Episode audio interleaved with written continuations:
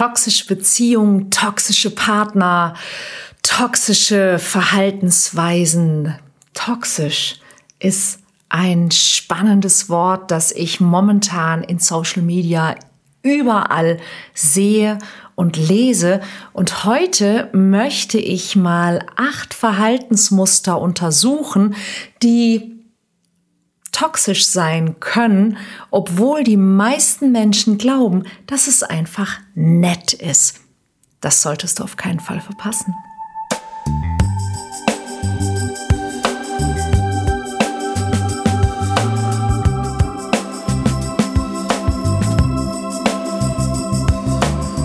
Mission Liebe. Der Podcast für Singles, die es nicht bleiben wollen. Von und mit Deutschlands Nummer 1 Love Coach und Expertin für Partnerschaftspotenzialentfaltung, Nina Deißler. Hallo und herzlich willkommen zu einer neuen Folge vom Mission Liebe Podcast. Ich bin Nina Deißler, seit über 20 Jahren Beziehungscoach, ganz besonders für Singles auf Partnersuche. Und wenn du hier neu bist, dann herzlich willkommen. Abonniere diesen Kanal, wenn du es noch nicht gemacht hast, denn jede Woche gibt es eine neue Folge und ich habe bereits über 10.000 Menschen geholfen. Und mit Sicherheit ist hier auch für dich etwas dabei, das du wirklich gut gebrauchen kannst. Diese Woche geht es um toxische Verhaltensmuster. Ja, toxisch ist so ein Wort, das wir momentan irgendwie ständig und überall lesen und das ich auch immer mal wieder höre. So, ja, ich hatte einen toxischen Partner, meine Ehefrau war toxisch. Das ist so nach, äh, Narzisst und Gaslighting, glaube ich, momentan das am meisten benutzte Wort. Die toxische Beziehung oder der toxische Ex-Partner. Und ich habe mir das Ganze mal angeschaut und habe, vielleicht hast du es gesehen oder gehört, letzte Woche ja auch eine Folge gemacht über das Thema Beuteschema. Denn vielleicht hast du ja ein toxisches Beuteschema oder du sorgst vielleicht sogar dafür, dass Menschen oder deine Beziehung toxisch wird, ohne dass du es überhaupt merkst.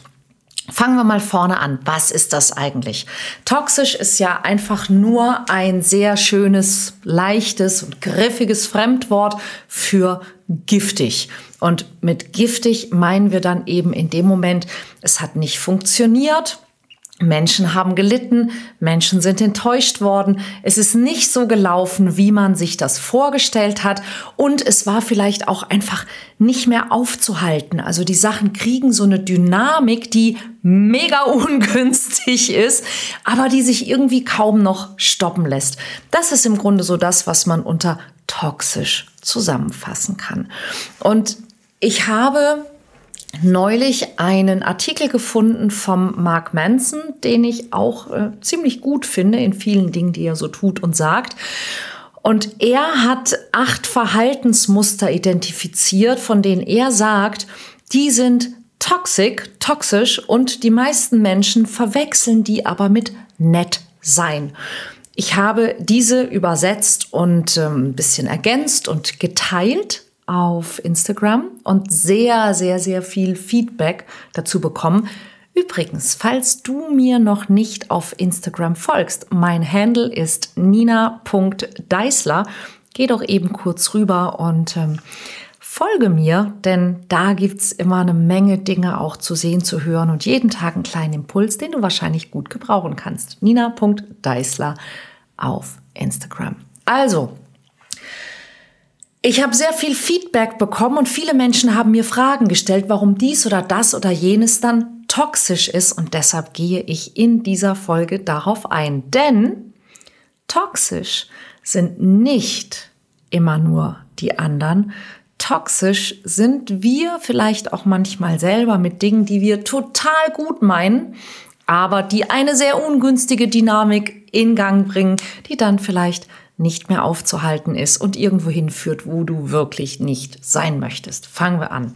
Punkt eins: toxisches Verhaltensmuster, das du mit Nettsein verwechseln könntest, wäre, wenn du in einem Konflikt nichts sagst obwohl du enttäuscht oder verärgert bist. Und das ist eine Sache, die mir ganz häufig begegnet und die ich vielleicht früher auch manchmal nicht gemacht habe. Man hat einen Konflikt mit dem Partner oder der Partnerin. Sie oder er hat irgendwas gemacht oder nicht gemacht, was eben nicht so ist, wie man sich das selber gewünscht hat. Man ist enttäuscht, man ist verärgert, aber man schluckt den Ärger runter. Man lässt sich die Enttäuschung nicht anmerken. Und das kann unterschiedliche Gründe haben. Einer dieser Gründe ist, Vielleicht hast du gelernt, dass man in solchen Fällen, wenn man dann den Partner kritisiert, dass der Partner dann auch verärgert antwortet, dass es dann zu einem Riesenstreit kommt, dass sich sowieso nichts ändert und dass man dann im Grunde einfach nur noch Unfrieden hat. Das Problem dabei ist folgendes. Wenn du verärgert oder enttäuscht bist und du sagst nichts, dann bleibt diese Enttäuschung oder diese Verärgerung irgendwo da drinnen in deinem System. Dein Unterbewusstsein speichert all diese Dinge. Und dann kann es zu mehreren sehr, sehr unschönen, toxischen Reaktionen führen. Nämlich Punkt eins: irgendwann platzt du. Dein Partner oder deine Partnerin hat eigentlich irgendwas winzig Kleines gemacht, aber dieses winzig kleine Ding war der berühmte Tropfen, der das Fass zum Überlaufen bringt und du explodierst und brichst einen Riesenstreit vom Zaun, der vielleicht sogar die Beziehung beenden kann weil du wegen nichts ein Streit vom Zaun brichst. Und das ist vielleicht gar nicht das, was du möchtest. Die andere Möglichkeit, und das erlebe ich sehr, sehr, sehr häufig, dass das eines der Dinge ist, die dazu führen, dass die Liebe verschwindet, die gegenseitige Zuneigung weniger wird. Denn wenn du deinem Partner oder deiner Partnerin nicht sagst, wenn du enttäuscht oder verärgert bist und ihm bzw. ihr damit keine Chance gibst, das zu merken und es vielleicht in Zukunft anders oder besser für dich zu machen, merkst du selber, ne? Genau. Und das ist der toxische Part. Bei manchen Paaren führt es sogar dazu, dass man Rache nimmt. Also so frei nach dem Motto, ich habe mich so darüber geärgert, dass XY das und das gemacht hat. Und er hat es nicht mal gemerkt, dass er mir damit wehgetan hat. Der kann was erleben. Und wir machen das häufig nicht mal bewusst, ja, sondern das ist wirklich ein, ein unbewusstes Verhaltensmuster, dass wir dann sozusagen, wenn wir unseren Ärger oder unsere Enttäuschung nicht artikulieren, auf Rache sinnen, ob wir wollen oder nicht.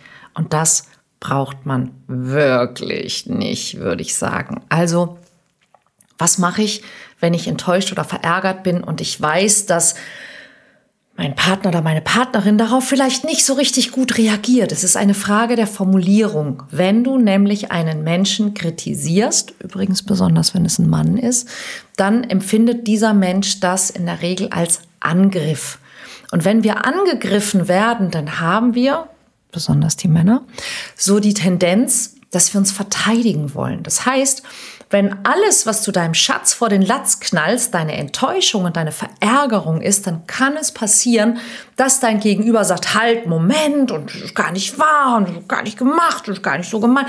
Und dann bricht ein Streit vom Zaun. Was du tun könntest, wäre, gib deinem Gegenüber erstmal ein positives Feedback. Also Schau mal, ob es in diesem Verhalten eine gute Absicht gab oder ob es keine Absicht gab. Also, dass du so, dass du immer davon ausgehst, dein Partner oder deine Partnerin liebt dich und würde nicht absichtlich etwas tun, um dich zu verärgern oder zu enttäuschen. Also sag doch sowas wie, hey, ich glaube, das war keine Absicht.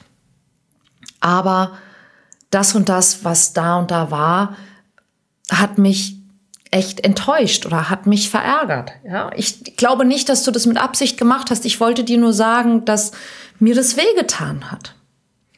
Bei mir war das zum Beispiel oft so, dass ich, ich bin mit Brüdern aufgewachsen und ich habe gelernt, dass ich keine Schwäche zeigen darf. Das heißt, ich habe nie gezeigt, wenn mich etwas geärgert hat, was die gemacht haben. Und weißt du was? Ich habe genau dieses Verhalten später in meinen Beziehungen auch so gemacht.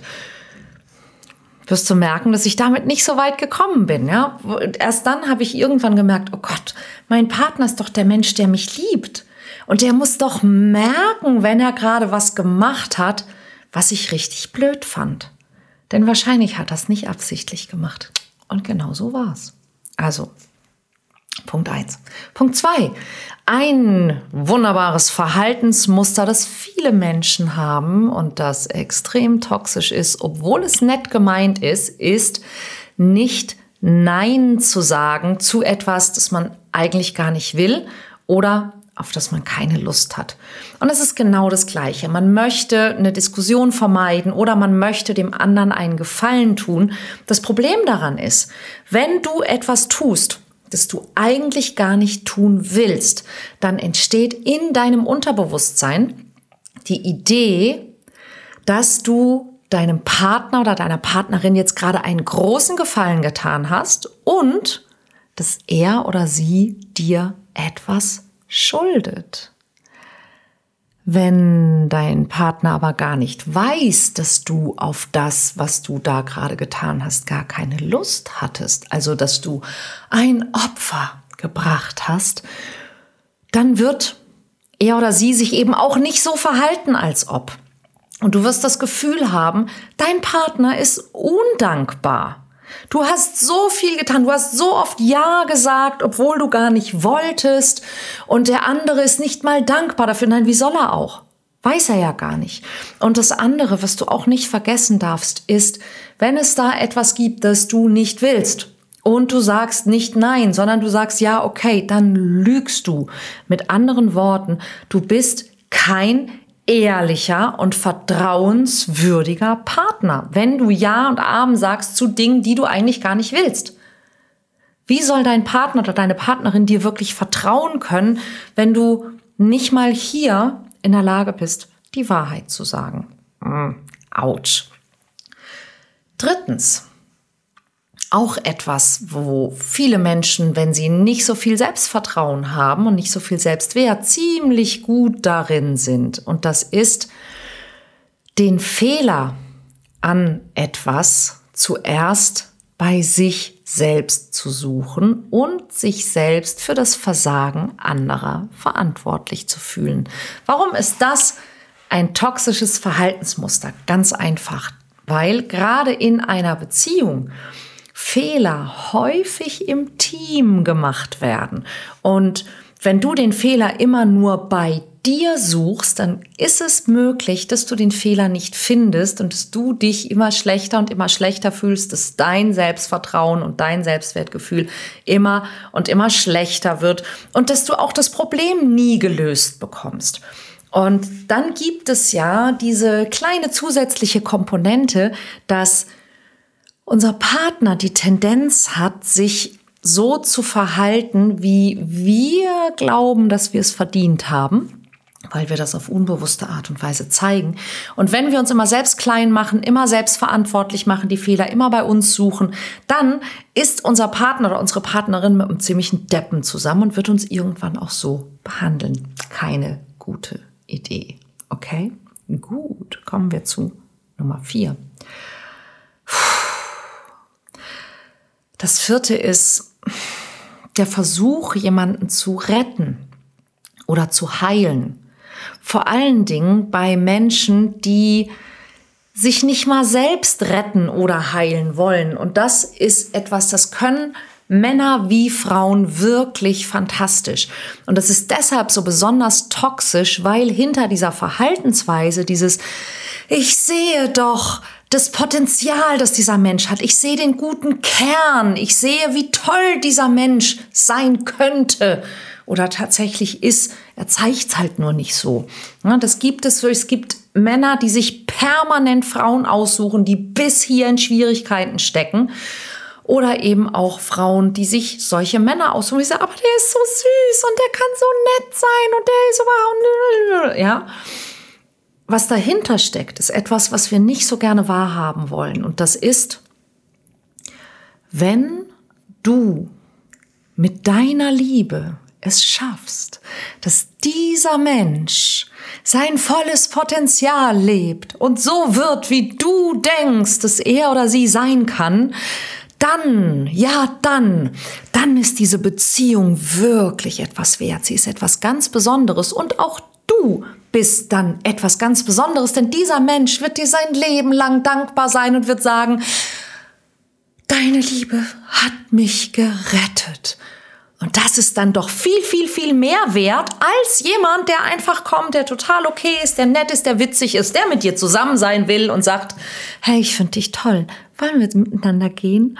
Ja, ich hoffe, du weißt, was ich meine. Und ich übertreibe jetzt so ein bisschen, weil ich hoffe, dass du, wenn du dieses Muster hast, vielleicht so ein kleines bisschen drüber schmunzeln kannst, wenn du dich gerade sehr ertappt fühlst. Und ich muss gestehen, ich hatte das auch mal. Und das ist eines der toxischsten Muster, die man haben kann, weil wenn man sich so jemanden aussucht, der toll sein könnte, und man versucht diesen Menschen also irgendwie zu retten, zu heilen, dem zu zeigen, wie toll er ist durch das eigene Bemühen. Und dieser Mensch will eigentlich nicht mal einsehen, dass er ein tolles Leben haben könnte, dass er ein toller Mensch sein könnte, dass er eine tolle Beziehung haben könnte, dann passiert was wirklich bescheuertes. Du arbeitest dich ab an diesem Menschen und du kannst ihn ewig lange Zeit nicht loslassen. Und warum nicht? Weil du hast ja schon so viel investiert. Du hast schon so viel getan. Was ist denn, wenn wirklich nur noch so viel fehlt? Ich würde mich doch ärgern, wenn ich jetzt aufhöre. Und damit verplemperst du dein halbes Leben. Bitte glaub mir, ich habe über 20 Jahre Erfahrung als Beziehungscoach. Lass es. Frag diesen Menschen, was er oder sie wirklich will. Trau dich. Was willst du wirklich? Willst du wirklich mit mir zusammen sein? Willst du wirklich eine harmonische, liebevolle Beziehung? Willst du wirklich dieses Leben führen? Und verklausulier die Antwort nicht. Sag's mir einfach.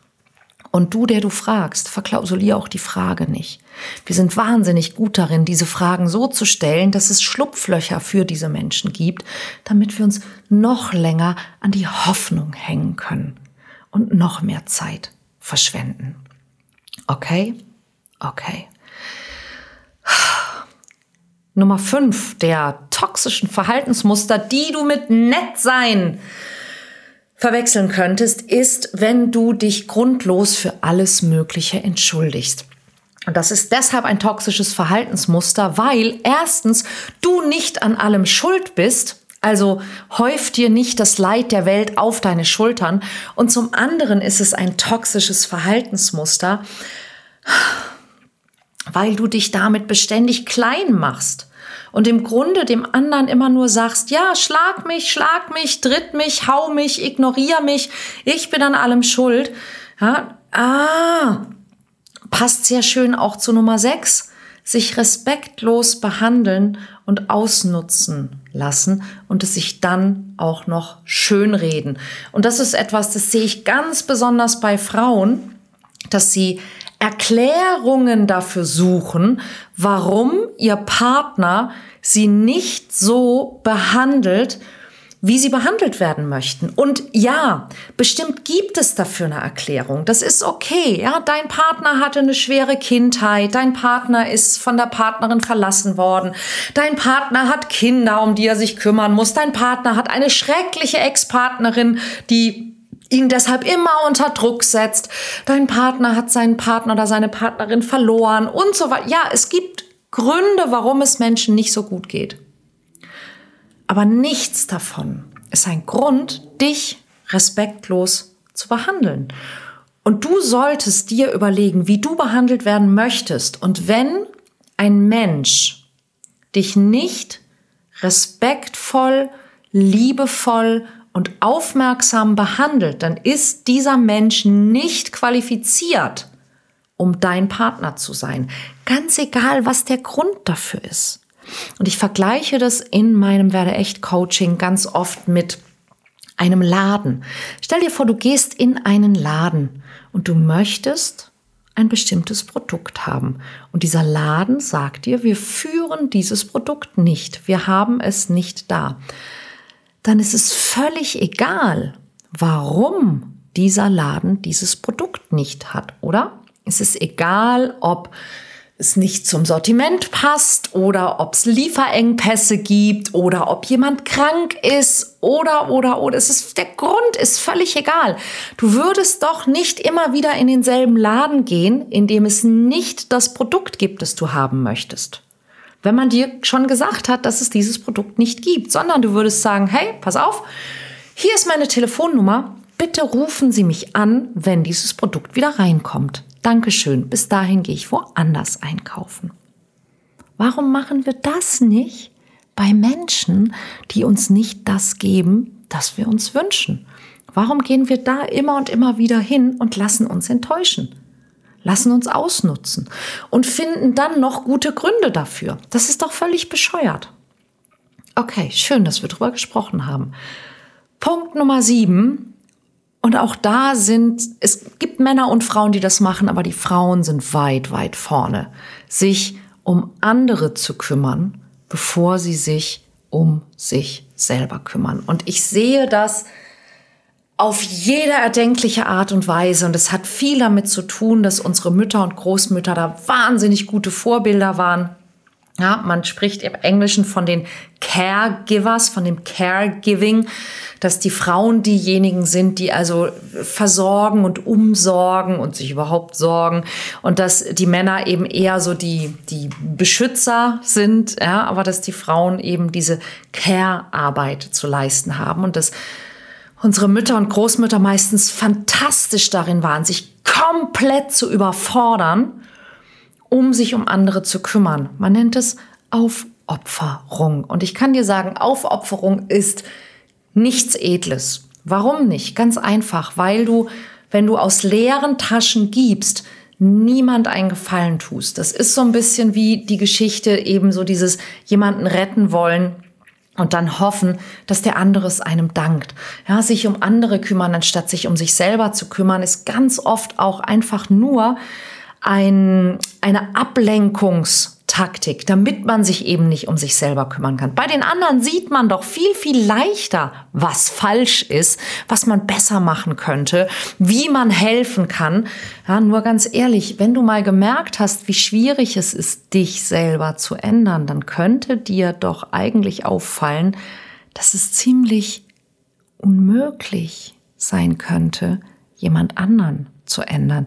Und damit sind wir beim Punkt 8 der Verhaltensmuster, die du vielleicht für nett sein hältst, die aber mega toxisch sind. Und das ist, sich verantwortlich fühlen für andere, die eigentlich Verantwortung für sich selbst lernen sollten. Und es ist völlig egal, ob das in einer Partnerschaft ist, ob das in der Familie ist, ob das deine Kinder sind oder ob das deine Freunde sind.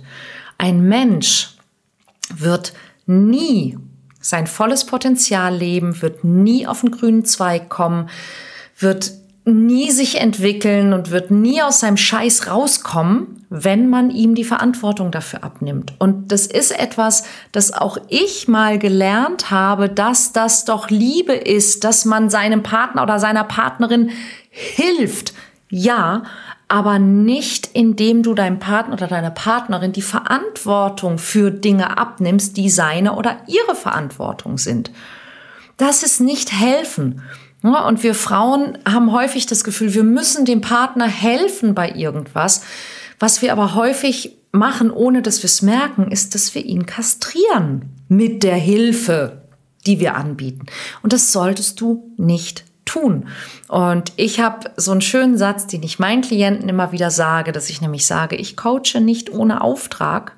Und das habe ich mir auch in meiner Partnerschaft und in meinem Freundeskreis angewöhnt. Also wenn jemand, den du liebst, in irgendetwas gerade richtig ablust, dann frage dich, bevor du etwas sagst, habe ich einen Coaching-Auftrag oder habe ich einen Beratungsauftrag? Und wenn nicht, dann halte dich zurück mit Ratschlägen, Hilfe oder gib mir das, ich kann das machen. Du kannst natürlich fragen, hey, es sieht aus, als ob du da Probleme hättest, kann ich dich auf irgendeine Weise unterstützen? Mehr nicht. Aber du solltest die Verantwortung für was auch immer es ist, immer bei der Person lassen, die es betrifft. Und ich weiß, dass es gerade, wenn es zum Beispiel heranwachsende Kinder sind, schrecklich. Ich weiß noch, dass ich eine, eine Teilnehmerin hatte, die einen Sohn hatte, der drogensüchtig war. Und sie hat alle Termine für den gemacht, sie hat alle Sachen organisiert, damit er da rauskommt und der kam nie raus. Er kam deshalb auch nicht raus, weil er gar nicht es in der Hand hatte. Ja, weil was immer er getan hat, er höchstens als Gefallen für seine Mutter getan hat, aber nicht aus eigenem Antrieb. Das ist übrigens auch der Grund, warum man sich für meine Workshops selber anmelden muss und wir keine Gutscheine oder Anmeldungen von wohlmeinenden Eltern, Geschwistern oder Freunden entgegennehmen. Denn wenn du etwas ändern möchtest, dann musst du das selbst entscheiden. Und wenn du in den letzten Minuten auf die Idee gekommen bist, dass es ein paar Dinge gibt, die du vielleicht gerne ändern möchtest, weil du dir mehr Mut wünschst zum Beispiel, mehr Entschlussfreudigkeit, mehr Selbstverantwortung und nicht mehr andere Menschen retten möchtest, bevor du nicht dich gerettet hast, dann solltest du einerseits mir natürlich folgen und andererseits auch mal schauen, ob du die Nina Deisler Love Coach App schon auf deinem Smartphone oder deinem iPhone hast.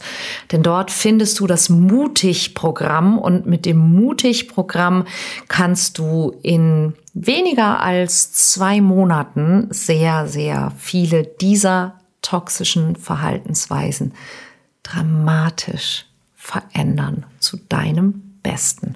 Ich wünsche dabei viel Erfolg, viel Spaß und schreib mir doch gerne, was dir aufgefallen ist und wo ich dich vielleicht erwischt habe. Ich würde mich sehr freuen. Bis nächste Woche. Tschüss.